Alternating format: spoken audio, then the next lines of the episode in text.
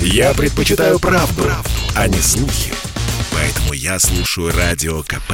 И тебе рекомендую. Союзное государство. Картина недели. Здравствуйте, я Екатерина Шевцова. Это «Картина недели». В ней я рассказываю о том, что произошло важного в союзном государстве. Александр Лукашенко рассказал, что до Нового года намерен встретиться с Владимиром Путиным, что в повестке. Итоги 61-го заседания парламентского собрания Союза Беларуси России. Презентация парка высоких технологий «Великий камень» прошла в Москве. Что предлагают белорусы? О главных событиях в союзном государстве прямо сейчас.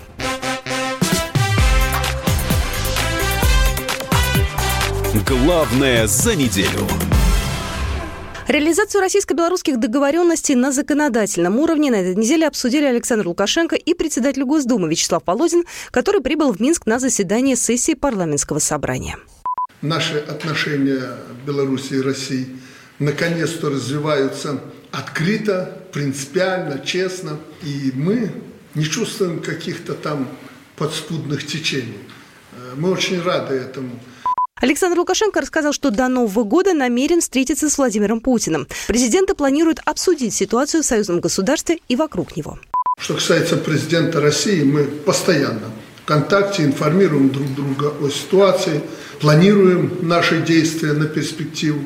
Думаю, что в конце месяца мы еще раз сверим э, карты, то, что происходит сейчас, и определим, а, по крайней мере, наше будущее на предстоящий год. Думаю, что и другие главы государств постсоветского пространства к нам присоединятся. Так что вы не переживайте за Беларусь. Мы пока здесь держимся. У нас есть хороший пример. Как сейчас в России говорят, держатся там они как Брестская крепость. Хороший пример. Лукашенко добавил, что проведение переговоров на уровне руководителей государств постсоветского пространства планируется и пройдет в скором времени. В этом году отмечается 30-летие образования СНГ, а первая в истории встреча руководителей этого объединения состоялась 30 декабря 1991 года в Минске. Союзные парламентарии займутся унификацией законов России и Беларуси. В Минске прошло 61-е заседание парламентского собрания Союза Беларуси России. Депутаты рассмотрели целый ряд вопросов и приняли решение, направленное на реализацию положений декрета, подписанного президентами 4 ноября на Высшем Госсовете Союзного государства. Прежде всего, речь э, шла о последовательной реализации 28 союзных программ. На их законодательное обеспечение уйдет полтора-два года. Предполагается, что для этого нужно будет изменить более 400 законов. Вячеслав Володин, председатель Государственной Думы Федерального собрания Российской Федерации. Если мы реализуем эти программы, стандарты будут установлены и социальные, пенсионного обеспечения, будут решаться вопросы, связанные с унификацией законодательства, а, создания условий для развития бизнеса, все это призвано улучшить жизнь граждан как Российской Федерации, так и Республики Беларусь. Выйти на качественно новый уровень двусторонних отношений страны намерены к 2023 году. Это позволит быстрее ощутить экономический эффект от углубления интеграции. Владимир Андрейченко, председатель Палаты представителей Национального собрания Республики Беларусь. Наши экономики взаимодополняемые. И достаточно сказать, что на сегодняшний день у нас уже работает 2000 400 совместных предприятий. Практически 50% внешнеторгового оборота Республики Беларусь приходится на Российскую Федерацию. В ходе заседания председателем парламентского собрания вновь избран глава Госдумы Вячеслав Володин, а его заместителем Иван Мельников. Кроме того, были утверждены обновленные составы комиссии и избраны заместители председателей комиссии. Комиссию по законодательству и регламенту возглавил Артем Туров, комиссию по экономической политике Сергей Митин, комиссию по бюджету и финансам Виктор Селиверстов, комиссию по социальной и молодежной политике, науке и культуре и гуманитарным вопросам Елена Афанасьева, комиссию по вопросам внешней политики Сергей Рачков, комиссию по безопасности, обороне и борьбе с преступностью Олег Белоконев, комиссию по вопросам экологии, природопользования и ликвидации последствий аварии Николай Васильков, а комиссию по информационной политике Геннадий Давыдько. Парламентарии также по итогу приняли совместное заявление в связи с кризисом на белорусско-польской границе. В нем отмечается, что нынешняя ситуация – следствие агрессивного вмешательства в дела развивающихся стран со стороны США и их союзников.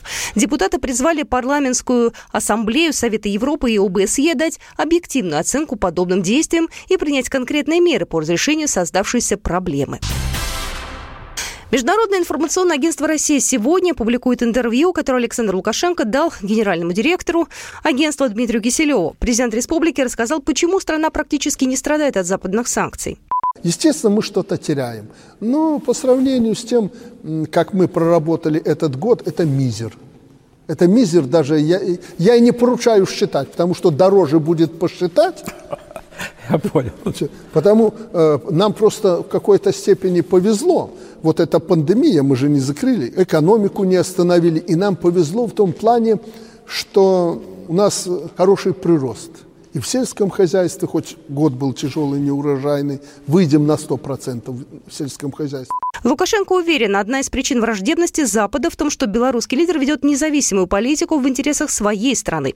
В противовес возможному появлению американских ядерных ракет вблизи своих границ, он готов предложить разместить в Беларуси российское ядерное оружие. Возможности для этого есть. Почему я стал врагом для Запада? Не потому, что я диктатор и, и прочее потому что все площадки, на которых стояли тополя, кроме одной, полностью сохранены и до сих пор готовы к использованию.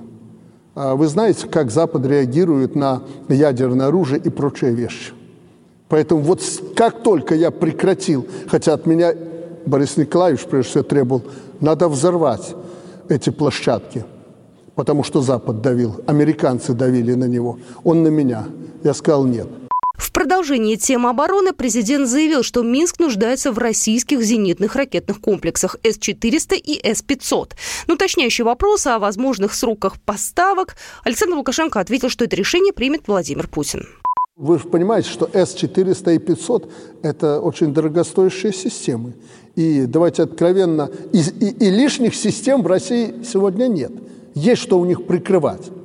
Мы сегодня ПВОшной своей обороны – полностью прикрываем наши границы, э, Минск там и так далее и тому подобное. Но для того, чтобы быть эффективными против нападения ракетного, нам надо как раз С-400, а может быть и С-500. Россия уже поставляла в Беларусь С-400. Изучение этой новейшей техники проходит в Республиканском учебном центре. С-400 сейчас в Беларуси есть. Да, мы в этом учебном центре обучаем э, наших ребят угу. и так далее. Вот я э, хочу попросить президента, чтобы он и остался, этот комплекс здесь. Но он, он боеспособный. Ну, самый боеспособный. Говорили о дальнейшей интеграции Беларуси с Россией. Президент оценил возможности создания единой валюты на территории союзного государства. Слушайте, к единой валюте надо прийти степ-бай-степ. -степ. Поэтому давайте, давайте, вот российский рубль. Все же хотят единую валюту, хотя мы когда с Ельциным подписывали соглашение, мы имели в виду, что это не белорусский, не российский будет рубль, а некая валюта другая, третья там валюта. Но поскольку у нас рубль, у вас рубль, зачем нам выдумывать и называть ее талер какой-то или еще что-то? Да, это будет рубль. Второй вопрос, эмиссионный центр – и что произведет... Давайте сделаем, как в Евросоюзе. Он должен быть независим, он не должен быть российский. Это более высокий уровень интеграции. Лукашенко подчеркнул, что в российско-белорусской интеграции нет пределов ни у одного процесса. Преподаватели белорусских вузов теперь смогут пройти курсы повышения квалификации в России. На этой неделе стало известно, что на базе МГИМО открыли специальную программу «Международное отношение и евразийская интеграция». Евгений Глазов, заместитель ректора МГИМО. Мы очень надеемся, что программа при участии Ассоциации внешнеполитических исследований также выйдет на хорошую основу и на долговременное наше сотрудничество. Тем более с учетом всех последних дружественных планов между Россией и Белоруссией. Программа рассчитана на 60 часов лекций практических занятий. Вести их будут преподаватели МГИМО и ведущие специалисты Евразийской экономической комиссии. 40 слушателям предстоит проанализировать результаты евразийской интеграции для Беларуси и России и значение для этих двух стран союзных программ. Алексей Громыко, директор Института Европы Российской Академии Наук.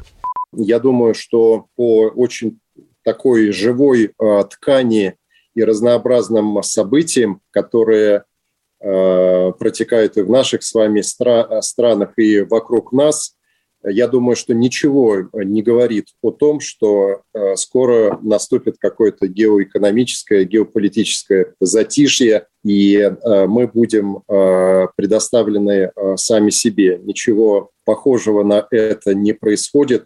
Программа повышения квалификации для белорусских преподавателей была организована МГИМО МИД России, Ассоциацией внешнеполитических исследований имени Громыка и Академией управления при президенте Республики Беларусь при поддержке Евразийской экономической комиссии. Возможности индустриального парка «Великий камень» на этой неделе продемонстрировали в Москве. На базе белорусского посольства прошел деловой форум «Лучшие возможности для инвестирования и сотрудничества в ЕАЭС». Форум посетили послы и старшие дипломаты из 30 стран Азии, Африки и Латинской Америки, а также некоторых европейских государств. Сергей Вытыховский, заместитель генерального директора ЗАО «Компания по развитию индустриального парка». Индустриальный парк «Великий камень» – это международная площадка, которая открыта для компаний из любой страны. В первую очередь мы ставку делаем на российский бизнес, учитывая то, насколько наши две экономики двух стран, Республики Беларусь и Российской Федерации, а, интегрированы. Ожидаем, что российский бизнес проявит интерес. Проекты могут быть любыми, и сферы деятельности тоже, но есть два требования – это технологичность и экологичность. Если проект отвечает им, инвестор может стать резидентом индустриального парка, в полной мере пользуясь его возможностями. Сейчас в парке Великий Камень 83 резидента из 15 стран мира. Они выбрали эту площадку за благоприятный инвестиционный климат, гарантированный как национальным законодательством, так и специальными международными соглашениями и обязательствами. Индустриальный парк предлагает бизнесу льготы и особый правовой режим, который будет действовать до 2062 года. Вот такие события происходили в жизни союзного государства на этой неделе. С вами была Екатерина Шевцова. Программа произведена по заказу телерадиовещательной организации союзного государства. Картина недели.